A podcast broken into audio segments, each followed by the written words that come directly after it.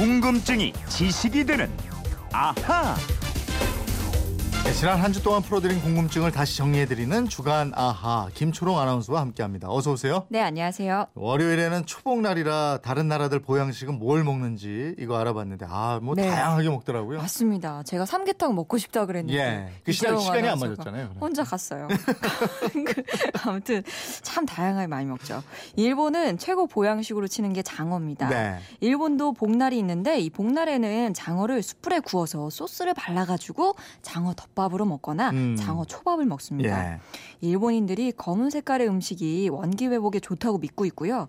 또 중국은 아 이거 재밌어요. 지나가던 스님이 담장을 뛰어넘어서 맛보았다. 이런 말까지 만들어낸 네. 불도장이 있고요. 그리고 상어, 지느러미를 비롯해서 뭐 자라, 전복, 해삼, 사슴, 꼬리, 뭐 잉어, 불에 여러 가지 서른 가지 재료가 들어간 보양식이었습니다. 예. 서민들은 뭐 돼지족발을 보양식으로 먹었고요.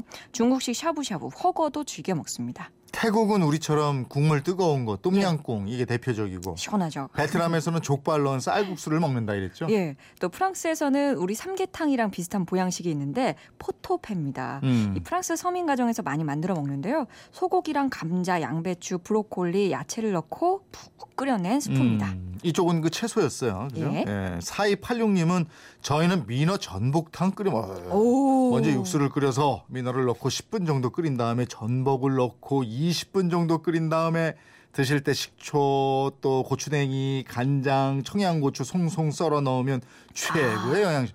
야, 어 이거 정말 민어가 맛있죠. 민어가 무지 크잖아요. 어, 정말 맛있죠. 이거 회도 먹고 클수록 맛있어요. 먹고. 또 민어가. 아, 맛있겠다. 음, 이 요리법까지 야. 가르쳐 주셨습니다. 예. 고맙습니다. 화요일에는 핑크를 좋아하는 여성들이 많은데 그 이유가 뭔가 이거 생각해봤죠? 예, 첫 번째 선천적 요인설입니다. 원시시대에 남성은 사냥을 했고 여성은 과일을 채집했잖아요. 즉 여기서 여성은 채집 위주로 노동을 하다 보니까 붉게 잘 익은 과일을 찾는 게 여성의 경쟁력이 됐고요.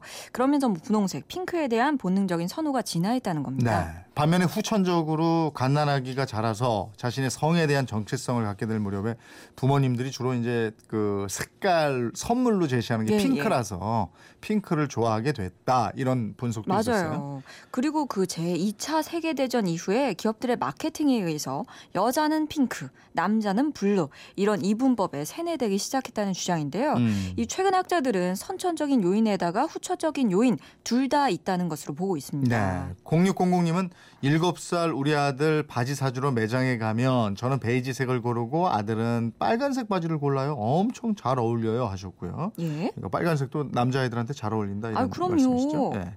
주얼릴님은 울 딸은 핑크 매니아이더니 초등학교 들어가면서 바뀌더군요.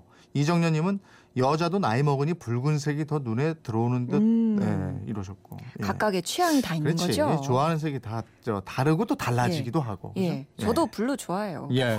맞아요. 예. 예. 수요일에는 군기 빠진 군대를 당나라 부대, 당나라 군대 뭐 이렇게 하는데 왜 하필 당나라 군대냐 이 궁금증 풀어봤어요. 예. 외국에서 우리를 코리아로 부르는 것처럼 외국에서 중국을 부르는 호칭 가운데 하나가 바로 당나라 당입니다. 세계 각지에 조성된 차이나타운도 한자로 하면 당인가라고 하고요. 이 당나라 사람들의 거리라는 뜻이고요. 중국 문자인 한자를 당자라고 부르기도 합니다. 특히 일본에서 이 중국 문화를 많아, 많이 받아들이면서 이 당이라고 많이 불렀습니다. 그런데 근대가 되면서 청일 전쟁도 하고 중일 전쟁도 벌이면서 직접 붙어 보니까 중국 군대, 즉 당나라 군대가 별거 아니었던 음, 거죠. 그러니까 싸워 보니까 쉽게 무너지고 뭐 비리나 저지르고 무늬만 군대 같고 이러니까 일본군에서 군기 빠진 부대 예. 이거를 당나라 군대, 당나라 부대 이랬다는 거죠? 네, 맞습니다. 네. 그리고 가짜를 뜻하는 일본말하고 당나라 할 때 당, 이 일본 발음이 가라로 같았어요. 음. 그래서 당나라 군대로 굳어졌고요. 이것이 우리 군에도 전해지면서 쓰고 있다. 이런 음. 얘기였습니다. 네. 이것 말고도 이 당나라의 부병제라는 군역 제도가 무너지면서 실제로 당나라 군사들이 오업지졸이 됐다는 얘기도 있고요. 음. 또 신라가 당나라랑 나당 연합을 하는데 이때 본 당나라 병사들이 여러 민족이 섞여 있어서 군대 같지 않았다. 그래서 나온 말이다. 이런 설도 네. 있습니다. 그리고 이제 배구, 볼링 이게 언제 시작됐느냐 이거 알아봤는데 예. 배구는 역사가 백이십 년 된 농구보다도 과격하지 않게 남녀노소가 즐기는 운동으로 개발이 됐다 이랬고 그렇죠.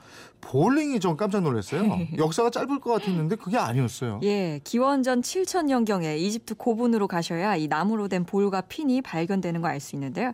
이 볼과 핀이 볼링의 기원으로 간주되고 있고요. 역사 기록상으로는 십사 세기 무렵 중세 유럽에서 등장합니다. 당시는 지금처럼 게임을 즐기는 게 아니었고요. 종교의식의 하나로 이용이 됐습니다. 네.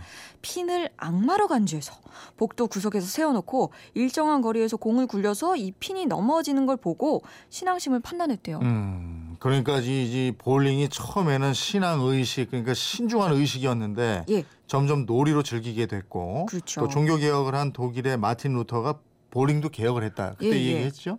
왜냐하면 그때까지 일정하지 않았던 볼링핀의 숫자를 아홉 개로 통일시킨 사람이 네. 바로 루터거든요. 근데 볼링에 재미가 붙자 사람들이 볼링으로 돈 내기를 해요. 어. 그래서 도박 때문에 이 한동안 금기시됩니다. 네. 그러다가 어떤 사람이 꾀를 내요. 핀이 아홉 개라서 안 되나? 음. 그럼 열 개로 해보자. 그래갖고 오늘날에 핀 열 개짜리 텐스핀 볼링이 시작이 됐고요. 네. 오늘날까지 이어지고 있습니다. 그렇습니다. 이번 한 주도 아주 흥미롭고 다양한 궁금증을 해소해 주셨는데 고맙습니다. 예. 예. 주말판 아하 김초롱 아나운서였습니다. 고맙습니다.